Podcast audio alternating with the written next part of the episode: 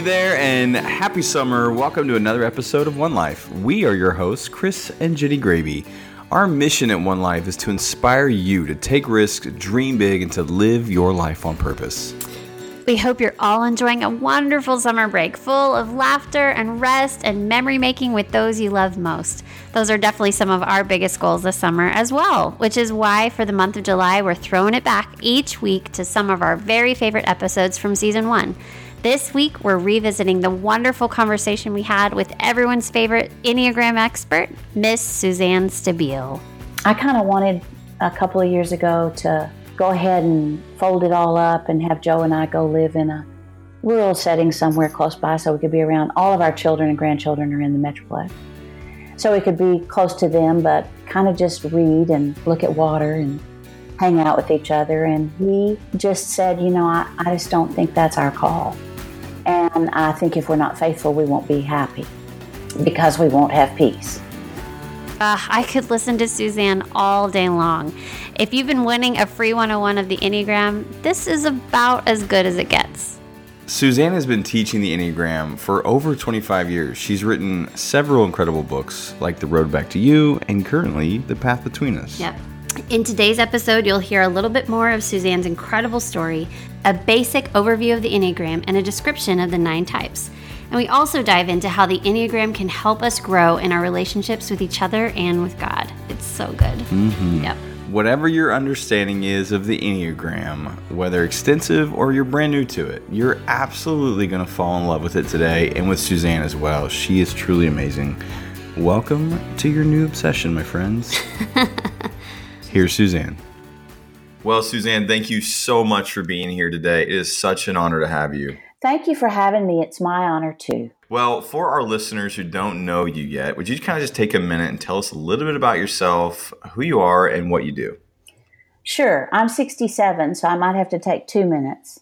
But You're just getting started. You have all the minutes getting- you want. Yeah. Yeah. there's a lot there. Um, I was born uh, in 1950 in Floydada, Texas, which is uh, at the bottom of the Panhandle in the South Plains. And actually, I was adopted by the doctor who delivered me and his wife. And Wow. um, yeah, it's a, a. I must have been really an adorable newborn because Yeah, right? they had biological sons who were 18 and 15 and had not ever discussed adoption. And uh, my dad was up all night at the hospital delivering me and taking care of me and my birth mother. And literally the next morning at coffee, he said to my mom, I, I think we should adopt this baby. So um, Oh, I was in Floydada until I graduated from high school and went to SMU. And my life dream was to coach college women's basketball. So I started coaching a high school team when I was still in college. And ultimately, I was the first women's basketball coach at SMU after Title IX. Wow. Wow. So neat. So, what year was that? When was that? Uh, 77, okay. Okay. way back. So in those days there was no funding for women's athletics Sure, much sure. so i ended up because i so wanted to have children after my first child was born i um, tried that for a couple of years and thought you know I, this just isn't going to work. So i had taught at a catholic high school before i got that job and i went back to that school and taught senior theology and had kids and we had two foster kids and then i had three. And i was in a very complicated marriage. Uh, lots of people in the 60s had lots of complicated issues around relationships i think which might be one of the reasons i've been interested always in how relationships work and ended up working with a priest in the dallas area starting life in the trinity ministries in the catholic church and after three or four years of us working together, he decided to leave the priesthood, not because of me. Um, he says God called him into the priesthood, and he knows that God called him out of the priesthood. And he asked me on a date and took me to Chili's. Yeah. That's romantic. it was very, I, I, at 40, I was his first date. So, Oh wow. um, yeah, he still wants to go to a drive in movie, and I, I keep telling him it's really not that great, but he's, he's still all about that being something he's missed from his formative years. Uh, So for the last 30 years, he's been a United Methodist pastor. And um, we've been working in Life in the Trinity Ministries. And I uh, learned the Enneagram from Father Richard Rohr, who is a dear friend of ours and was our spiritual mentor at the time. And he encouraged me to study it for five years without talking about it. And um, I did that, which is the ninth wonder of the world. Are, are there eight? That's hard. Did you know? yeah. Never mind. It's Tuesday. Yeah, it- I'm telling you, it was one of the hardest things I've ever done. And I guess I did it because I trusted him so much. wow. Mm. Um, and then I started teaching. I've been teaching for 25 years. So I've been doing the Enneagram for a long time. Joe and I have four children. He adopted my three, and we had a fourth.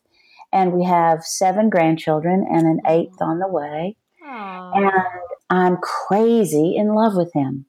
That's awesome. He's the best human being I've ever met. And so living with him is um, quite a gift every day, and it's challenging. I'm a little feistier than most pastors' wives, and he's taught me I, uh, most of what I know about being faithful. Mm. So I kind of wanted a couple of years ago to go ahead and fold it all up and have Joe and I go live in a rural setting somewhere close by so we could be around all of our children and grandchildren are in the Metroplex. So we could be close to them, but kind of just read and look at water and hang out with each other. And he just said, You know, I, I just don't think that's our call. Mm. And I think if we're not faithful, we won't be happy because we won't have peace. Right. So uh, we're happy and we have peace and we're tired, but everything's good. Sure. Oh, that's amazing. Gosh, I relate to so many things you said, Suzanne. I am also married to my favorite human being on the planet, and it is such a gift. Chris is the same. You know, he's just the best human that I know. So I feel the same way. And I'm also a feisty pastor's wife. So Indeed. I. There you go. I'm very excited to hear you say that as well. But we are just so honored to have you here today. We're huge fans of you and your work and of the Enneagram. And, you know, there's so many great personality tests out there. We love so many of them. But the Enneagram, there's just something magical about it. Um, I went to Belmont University in Nashville and studied it there years ago and just fell in love with it. When you hear the descriptions of the types, you just that you feel like somebody jumped inside your head and you're Yeah. like how did they know that about me? How did they know that? So for those of our listeners who are new to the enneagram would you just take a second and give a brief overview of the enneagram kind of as a whole and then give just a brief description of each type? Sure, I'm happy to do that. I, I do want to start by saying that I'm not a big fan of the tests. oh yeah. Yeah. I think in our experience, which is quite extensive, they're wrong an awful lot of the time after people hear their number taught orally. And I think that's because your Enneagram number is determined by motivation for behavior and not by your behavior. okay So that's also a reason why we shouldn't assign numbers to other people. Because unless we know people really well, we don't know what motivates them to do what they do. So, to the people who say, ah, we all do the same things, that's true. To the people who say we're all the same, that's not true because our motivation for what we do is so different. right So the Enneagram is at least 3,000 years old, maybe older. And it was an oral tradition until the 1970s. And essentially, it describes nine ways of seeing and nine ways of processing how you see and what you see and deciding what you're going to do with the information that you've taken in. And the idea that we all see the same thing if we're experiencing the same thing in real time is simply not accurate. And so most of our relationship problems and certainly most of our disconnect has to do with not seeing what other people see because of our Enneagram number. When I first started teaching, I've been teaching for 25 years, but when I first started teaching, there was a lot of discussion around whether or not it was genetic predisposition or environment that determined your Enneagram number. And in the last 10 years or so, it uh, has kind of become common language among Enneagram masters who have been teaching for a long time that genetic predisposition probably is the greater cause or the greater reason why we are the number that we are. So you're the same number all your life. Uh, for people who think that the Enneagram is reductive, uh, I would actually say I think it's expansive. And for people who say, I don't want to be put in a box or we shouldn't put people in a box, my response to that has always been that I'm just showing you the box that you're already in. I love it. That's great. So I think it, in terms of language that most people are familiar with, I think we could say that the Enneagram is Myers Briggs on steroids. It's like, sure. it's so much more. Right. And the reason it's so much more is because out of all the systems that are like it, uh, Strength Finders or DISC or wh- whatever you use, out of all those systems, the Enneagram is the one that has a spiritual component. And the Enneagram is also the one that shows you what you can do to be healthier than you are, to make better choices than you make. And that's why I love it so much. I love that. That's awesome. So I, I, think in encouraging people to learn about the Enneagram, I would say that I get literally hundreds of letters from people saying it changed their marriage, it changed their relationship with their adolescent children. So much of that. Yeah, that's amazing. So, would you just describe briefly each number? I know that's hard and we could just sit here forever and talk about each one extensively, but just kind of give a brief overview of each one because I know people listening are going to hear that and uh, immediately identify with one of them.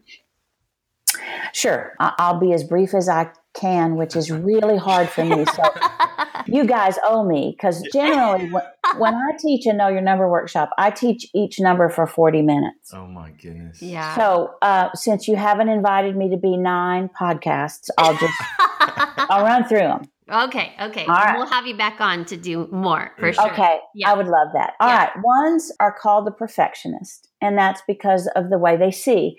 When ones walk into a room, they see what's wrong, mm-hmm. and they feel like it's their responsibility to make it right. And that includes whether or not things hanging on the wall are crooked and whether or not things are orderly, but it also includes how people do life and how people uh, respond to life and injustice.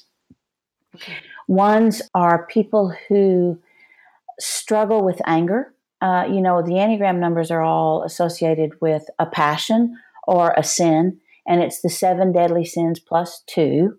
I'm not sure why Evagrius Ponticus woke up one morning and thought, we need two more sins. Two more. yeah, to be able to cover everything. Yeah. But it worked well for the Enneagram. Nice. So one's struggle with anger, I would kind of rename that resentment because ones are angry with themselves first. Mm. And when they can't hold all the frustration they feel about the imperfection in the world and the anger they have toward themselves, then they are angry.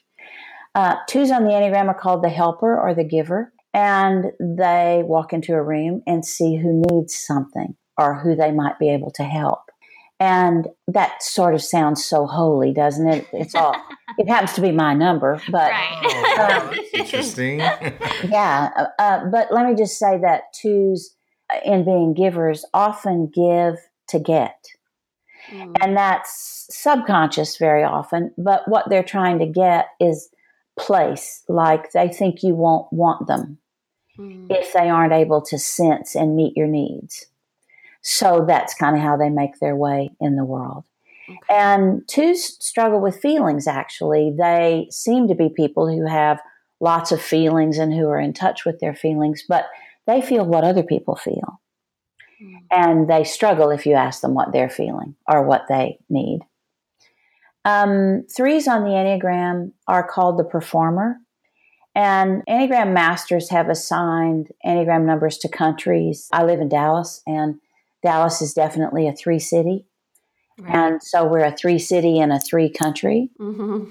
Yikes. And because we all, yeah, because we all live in a three country here in the United States, we all have some three in us. And that has to do with image crafting threes are really good at crafting the right image for whatever audience they're with. From their perspective, they're just trying to give you what they think you want from them. Mm-hmm. And uh, they're people who cut corners and they're good salespeople and they are trendy and politically savvy people. And they too are disconnected from their feelings because they find feelings to be messy and unpredictable. So they take in information with feelings, but then they set them aside right away because they could get in the way of handling business. Mm. Fours are the most complex number on the Enneagram. I think there are fewer fours than any other number, so I run into a lot of people who don't know a four well. And fours are called the romantic. And I think what they want most is to be known and to be understood, but they are committed to being authentic. So often fours are in are, are members of subcultures. You remember the kids who were called goth kids about yeah. 15 years ago, you know, or yes. 20 they had uh, I went to the mall one day. Those kids were always hanging out at the mall, and I just went to the mall and I walked up to a group of them and I said, "If I buy you dinner, will y'all just answer like a hundred questions for me?" And they all said, "Sure." That's so, fun activity. Yeah, I love that. I, t- I took them to the food court and I bought what they wanted for dinner. And then I just asked them questions because I thought they would all be fours. And they were. And uh, I said, Why are you guys dressed like that? And they said, Well, there are two reasons. And one is we so desperately don't want to be like everybody else. Hmm. And the other was so this is before MySpace much less before Facebook or mm-hmm. anything. And those kids didn't go to the same school. So when they dressed the way they did, they knew they could find one another. And they knew they could be in relationship with one another because uh, they saw the world uh, differently than the other numbers do. So I, I think fours are very complex, but they're also the people who pull out deeper feelings from the rest of us. You know, you, you give a four something from a depth you don't give to other numbers. And interestingly enough, particularly for those of us who are in ministry, fours are the only number on the Enneagram that can bear witness to pain without having to fix it. So they are underutilized in our churches mm-hmm. because they're the people who can sit with you in pain. Right. Yeah, that's so good. Fives on the Enneagram are called the observer and they are observers, but it's because they have they have a measured amount of energy. So fives wake up every morning with the same amount of energy. And every encounter they have during the day takes some of that energy from them. So they kind of have learned to pace themselves so they can get home and back to their more private world before they run out of energy. And we refer to them because we don't know the Enneagram as aloof or distant. And they're just trying to measure out this energy because it's like manna. You, you can't save up from the day before. You get an allotted amount every day, and when it's gone, it's gone. Yeah.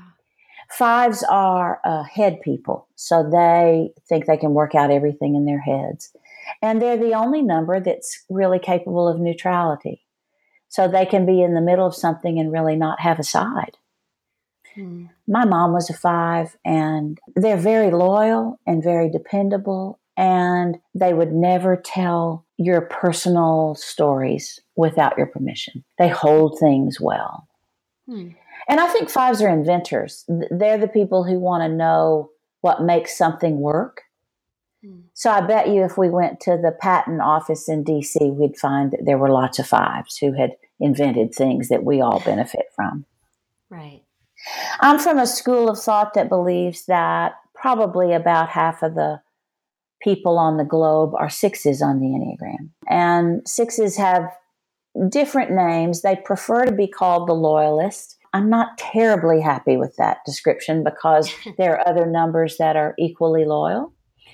But sixes don't like to be called the devil's advocate, and that's one name for them. I prefer that because sixes are yes but people. And they're yes but people because they don't trust themselves. So they don't trust you either because they don't they haven't found people to be trustworthy. Mm-hmm. And they're people who are going through life looking for courage. Uh, and I try to teach them that what they need to be looking for is faith. That courage won't give them what they need, but believing in something bigger than them will give them what they need.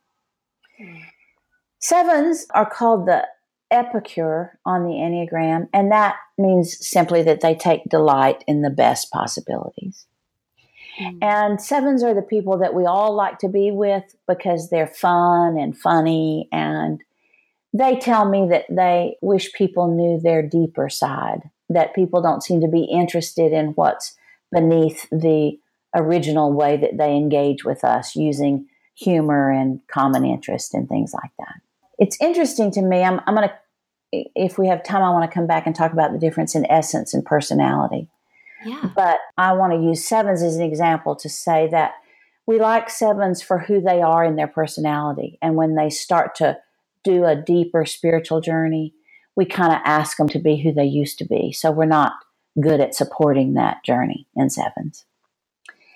Eights are the most aggressive number on the Enneagram, and they are leaders and they're strong and they know themselves by what they're against instead of by what they're for.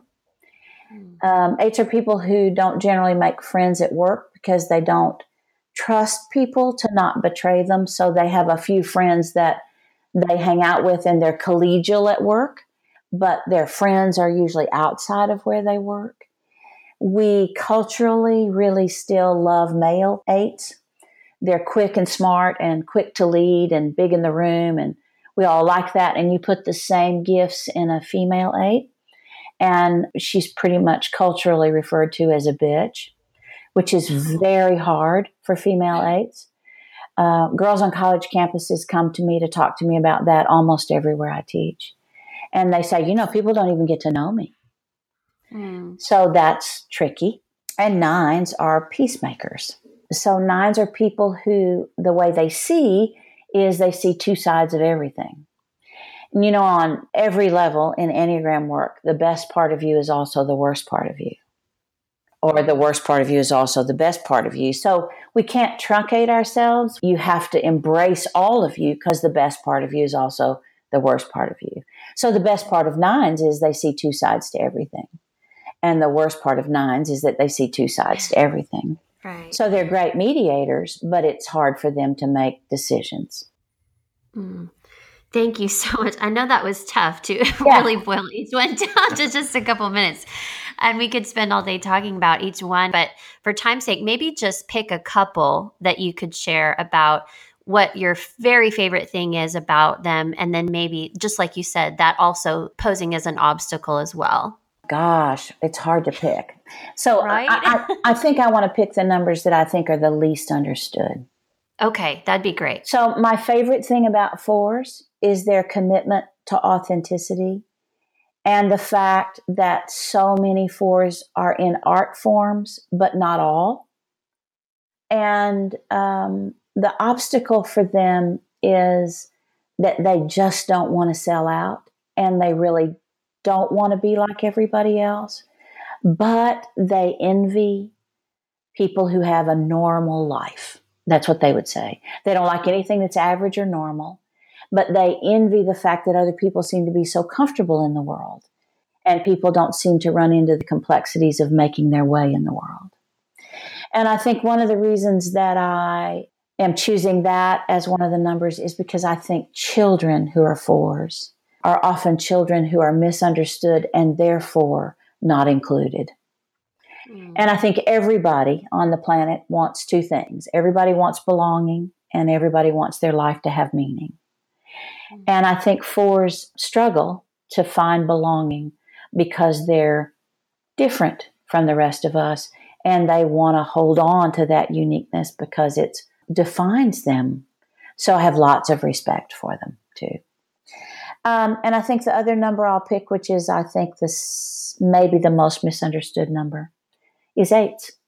Eights are justice oriented, and they happen to be people on the Enneagram who will maybe have 10 deep, close friendships in a lifetime. So they're not easy to get to know. Uh, they're future oriented, they're big picture thinkers, but they are real good at worrying about the common good. Eights and sixes are worried about the common good. And I don't think we have enough of that going on. And I think uh, as children, culturally, we don't like little girls who are bossy or little girls who take charge. That's not okay with us. And I think they struggle with that. And male eights culturally are encouraged to be more of what they are, and they lose their tender side in being stronger and bigger and stronger and louder. And so I, I think they get a kind of a hard push there.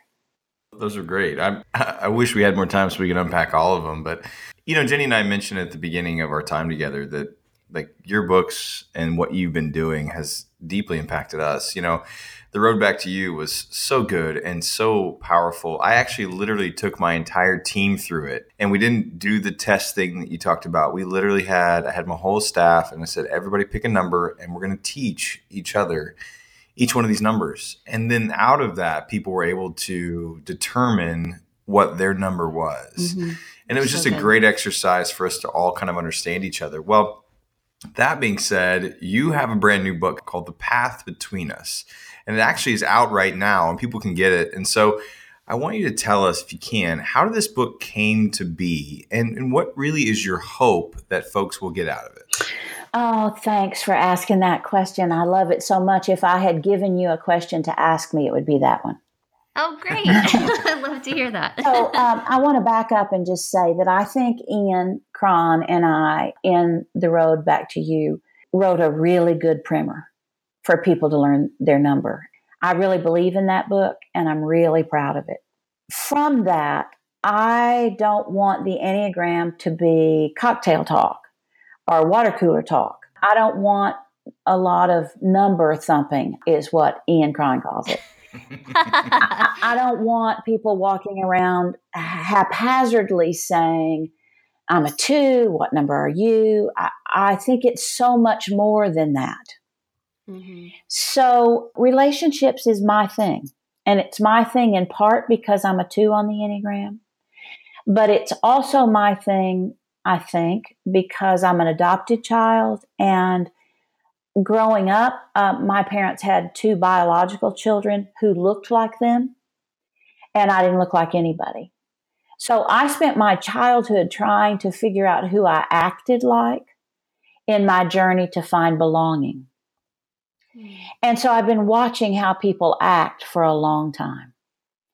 And I think there is a path between all of us that connects us.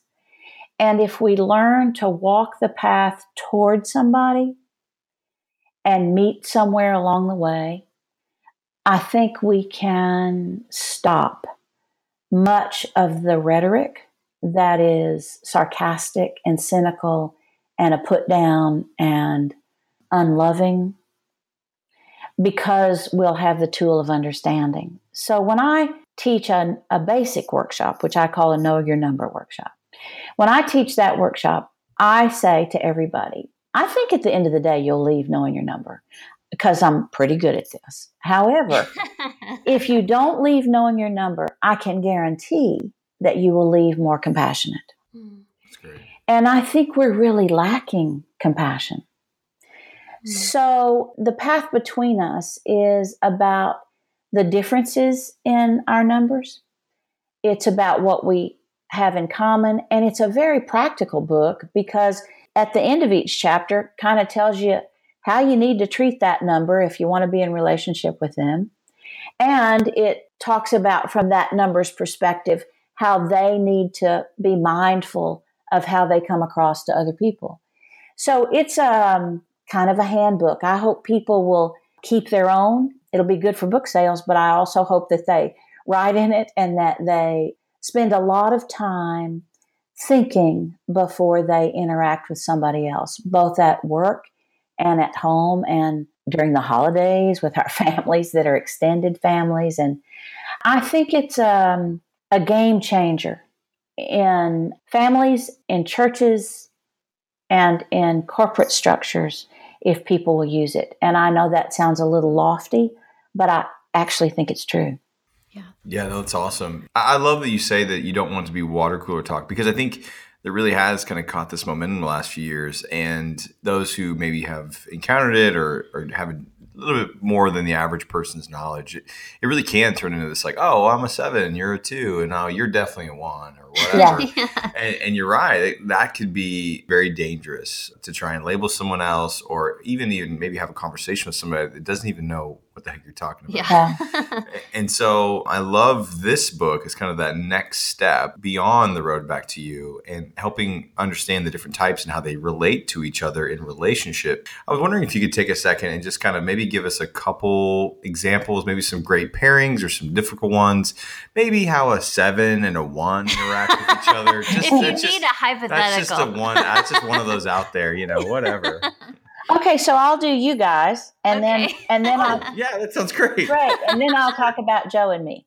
Oh, there perfect. you go. Yeah. Perfect. All right. So let seven and one. First of all, you share a line on the enneagram, so that's a good thing because right. that means that based on stress and security, you you each have experience from the behavior of the other person's perspective. Mm-hmm. Um, ones take things in life very seriously. They struggle to like themselves because they have this voice that tells them they're not doing things right. Sevens like themselves a lot. Actually. Oh, a whole lot. Man, so Man, much. Man, that is true. Uh, and not only do sevens like themselves, but they they don't feel any need to be like other people. They're not measuring their behavior. So if you just took somebody who's trying to do everything right and somebody who's really trying to enjoy life and you put that together, then it keeps the seven from enjoying life thoughtlessly or without keeping other people in mind or without a routine so that everything gets done.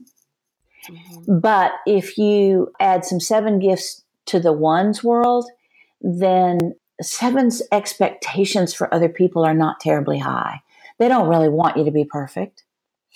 Uh, they want you to be content because that's what they're looking for for themselves. And if a one was to say to a seven, I did this wrong and this wrong and this wrong today, and I feel terrible about myself, a seven would say, Don't be silly. Well, look at all these things that you did right. Mm-hmm. And sevens add some levity and some lightheartedness to a one's life. I hear a lot about sevens and ones as parents. And I think parenting is tricky for those two numbers together. And so I think the path between them is the place to agree on parenting, on the big pieces of parenting. And I think it's good for children to experience the seriousness of a one and the frivolity of a seven. Sevens are very creative. And so they pull ones out of that place of we need to do it the way we've done it before because we know it works. And sevens say, let's do it this way. This is a new and different way. And I promise you it'll be a good way. And you know, we, sevens are so charming. We kind of fall into their charm no matter what our number is. And we're willing to try things we maybe wouldn't try. So true. Gosh. The, the only other thing I want to say about that for people who might be a one is that I really encourage ones to leave town away from home for 24 hours a month minimum. Mm. Because ones are responsible for perfecting everything in their world. And until they go somewhere else, they don't know about this space where the voices aren't so prevalent. Mm. So I, I, I think seven and one is a, I think every number with every number can work. The goal is for all of us to try to be healthy. And, you know, in terms of healthy and average and unhealthy, uh, we're moving up and down that all the time. Right. And I think a one in seven, because you share a line on the Enneagram, can help pull one another back to that healthy place. That's good. That's great. Um, Joe and I, Joe's a nine and I'm a two. And uh, we don't share a line on the Enneagram. And we are both other referenced. And that has been a struggle for us for all of our years together. We're both in ministry and we both tend to put other people ahead of ourselves. So we have to really work on priorities. We have to be very clear about what our priorities are, and we have to use that to make our decisions about how we're going to live our lives or our days. Joe is on staff at a really big church. I travel a lot and teach. And even though our children have left home, there's still a tendency in us to uh, not keep enough time for home time for Joe and me and for working on our relationship and enjoying being with one another. So uh, we each have our different ways of putting boundaries around ourselves. One of the best things about our two numbers is that we're peace loving. We neither one like conflict. Joe can't stand it, which means I usually win. and in terms of our parenting styles, I would say that I always said no to the big things because I was concerned about the children. Joe said no to the little things because he was concerned about our family structure and finances and all those things. But the children figured out who to go to for what. And I think um, I may, I think I might have said something about this about you guys too. I think we need to be in agreement in parenting about the big stuff Mm-hmm. But I think it's good for children to have two different parents who see the world differently. And I don't think it's bad for them to know which one to go to to get what they want. And I think the difference in us as parents lends itself to disagreement, which I think children need to observe. So, bottom line is, Joe and I do great together. I think that's in part because he's such a good human being, but I, I and I'm not bad. And I also think uh, you're not bad at all. As a seven, I'm going to tell you you're great. you are so thank great. you, thank you. And there's a seven-one response right there. As yeah. a seven, I'm great, and from the one, I'm not. I'm not too bad. So all's well. no, I I just think uh, if you're really alike, you have to manage that. Right. And we have to manage yeah. that. That's so good. So good.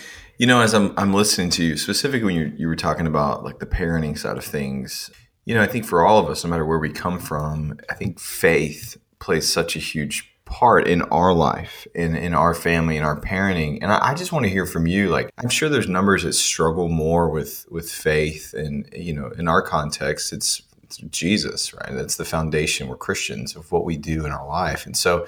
I don't know. I, I'd love to hear how the dynamic of faith have you seen that play out inside of the Enneagram? And not necessarily you have to dive into a number, but I would just love to hear your position on that. Okay, thanks. That's another question I love. I never apologize, regardless of my audience, because I come from a Christian context and because that's mm-hmm. where I live my life. Mm-hmm. I, I don't know how people do life without community and without believing in something or someone bigger than them. Mm-hmm. And I think the Enneagram enhances our ability to be good community members. The thing that I would say, and I am going to talk about one number, I think sixes, because their passion or their sin is fear, and because the tradition I come from and through believes that a high percentage of Enneagram numbers are sixes. Hmm. I think we are currently living in a world where fear is used to manipulate people. And I think it's immoral to manipulate people using fear. And one of the reasons for that is because I believe for Jesus, the opposite of love is not hate, but fear. And I think the gospel is filled with reasons that we should not be afraid. Mm-hmm. So I'm getting a little preachy, but I want to say one more thing about that. Yeah. Yeah. And that is that I have a really good practice for sixes that has become a good practice for everybody. And that is that I encourage adults who are really struggling with their faith life to get three big pieces of butcher paper and hang them on a wall in their home side by side and leave them for six weeks. So it's difficult for ones to do that, but you can just cut it off real even on the bottom and put it. Stressing me out. Yeah, I know, I know, I know. It's, it's tricky, but it's really valuable because what I ask them to do is for the first two weeks, I ask them to just write down the belief system they grew up with. What was the belief system of the church you grew up in, or your family, or the community you were in? What was everybody for, and what was everybody against? and then leave that up. And for the next two weeks on the middle piece of butcher paper, put down the system that you're a part of now and what the beliefs are and what you're surrounded by. And then the last two weeks, write down what you believe. And I think there are numbers that haven't re examined what they believe since they were children because they're dependent numbers. So that would be ones and twos and sixes. And to stand on a belief system, you have to own it. You have to be able to wear it. And it can't be somebody else's. So, because my husband is a preacher and because he knows the Enneagram, people often ask him if we're right, and a high percentage of people are sixes, then what do they need to hear? And Joe's response as a pastor is that they need to hear that they need to trust their own experience of God and not somebody else's experience of God. That's good. Yeah, I think it's real good. Yeah. real good. Real good. That's Yeah. awesome. Okay, we could talk with you forever, Suzanne. I would oh my hang. gosh. Yes. Well, any other question we didn't ask that you are wanting us to ask? I would just say this. I think with technology and social media and the pace of our culture, I think relationships are threatened by technology and social media and sound bites and political rhetoric. And I don't know a better tool for building our way back to healthy relationships than the Enneagram. I think uh, once we can accept our difference, we can find what we hold in common. And that is what gets me on an airplane week after week to go teach somewhere when I really kind of love being at home with Joe. Because I believe the Enneagram can make a difference uh, in how we see ourselves, in how we see our relationship to God, and in how we see our relationship with other people. So that's good. So good. Thank well, you. thank you. All right. Well, we are going to land the plane and we're going to ask you three questions. We love to ask every single one of our guests, and they go a little bit like this What's a book that's changed your life? What's a habit that's changed your life? And what advice would you give to the younger youth? Maybe that 20 year old you. Yeah. no, so, so, what's a book that changed your life? Uh, just one? Yeah, right? I know, so hard, right? Uh, so here's one Callings by Gregg Levoy. Okay. And the reason is because Richard Rohr taught Joe and me that the best protection from the next word of God is the last word of God. Mm. And I know that Joe was supposed to be a Catholic priest, but I also know that Joe is supposed to have spent the last 30 years as my husband and a Methodist pastor and the, the father of our four children and the grandfather of seven. And Callings is a book that is all about all the ways that the Holy Spirit might call you. And maybe you're not listening. M- Maybe you're not listening to all the ways that God, in God's magnificence, could call us. And I think everybody wants to be called and everybody wants to discern what to do next. And that book helps. And of course, the path between us, writing a book changes your life. Okay, I'm done with those three. Sorry. That was a lot of cheating. I'm sorry. That's you all did right. great. That's all right. All right. A, a habit that changed my life uh, is centering prayer. I do a 20 minute sit every day. Nice. And I sometimes do too. I, I find that 20 minutes of silence and trying to be present, little p to the presence, big P, Mhm. uh, are present to God, uh, settles me down a little bit. And sometimes I have to do another one about 4:30 in the afternoon. Um, awesome. and advice that I would give to a younger me, because I'm a two on the Enneagram, would be that while I'm trying to take care of everybody else, I really would need to be intentional about taking care of me too. That's so good. That is great. Yeah, we actually just had a two on the Enneagram last week, and she said the same thing when we asked her that question What advice would you give yourself at a younger age? She said the same thing. So Wow. that's so interesting. Yeah. That's so good. Well, I mean, this has been amazing. So great. So, so Suzanne, thank you so much for coming on and sharing your story and your wonderful wisdom about the Enneagram and just about life and faith. Absolutely. And so I know, I mean, I love that you're traveling and this message is getting out there. And I just want to encourage you to when when you go, okay, I'm getting on another airplane. And I know you got the own motivation yourself, but I just want to encourage you. What you're doing is truly making an impact in so many people's lives, and so we can't thank you enough for that. And I want to say this: How can people find you? Where can they buy the book? Where where can Where they can they find, find you? you? What what's a way for them to get in touch and follow what you're doing? All right. Well, our website is lifeinthetrinityministry.com. And that has my teaching schedule and Joe's. I am on Facebook and Twitter, and you can get me through Suzanne Stabile or Enneagram Suze on Twitter. Um, our ministry center's in Dallas, and we have events here that I would love for people to come to, but I literally teach all over the country, and that too is found on our website. The Path Between Us, uh, you can buy am- on Amazon or from InterVarsity Press or uh, at Barnes and Noble and independent bookstores. You can, it's there. You can find it. Awesome. And you have a podcast. You have a great podcast. Uh, the Enneagram Journey, and I am having so much fun doing that. I essentially talk to uh, one or two people at a time, mostly one person, about their number. And I try, uh, you guys are really good about letting me talk. so thank you. and You're welcome. I try to do the same thing. I try really hard to let my guests talk and to ask good questions. Yeah, I, I love your podcast. I just listened to the Dave Barnes episode. It was incredible. Well, now he's something. He- He's something. we're we're going to go see him in concert this Saturday. Yeah, he's Yeah. coming to Dallas this week. Are you going to the show? I'm not, but you know, my son Joel is going.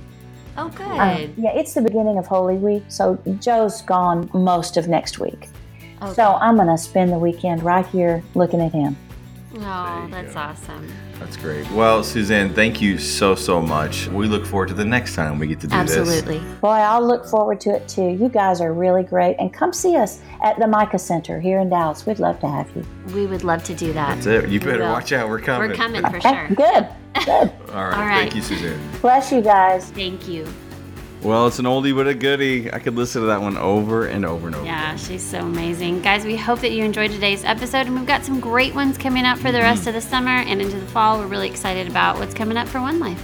Absolutely. And thanks again for listening. It really does mean a ton to us. If this episode blessed you, we would love it if you take a minute, subscribe, rate, and review, and share the podcast with someone in your life who needs some courage. And as always, you can find the, all the info for today's episode over in our show notes at our website, onelife.works. Well, that's a wrap for today. Hope you guys are having an amazing summer. Let's close it out like we always do. Remember, you only get one life. Live it well.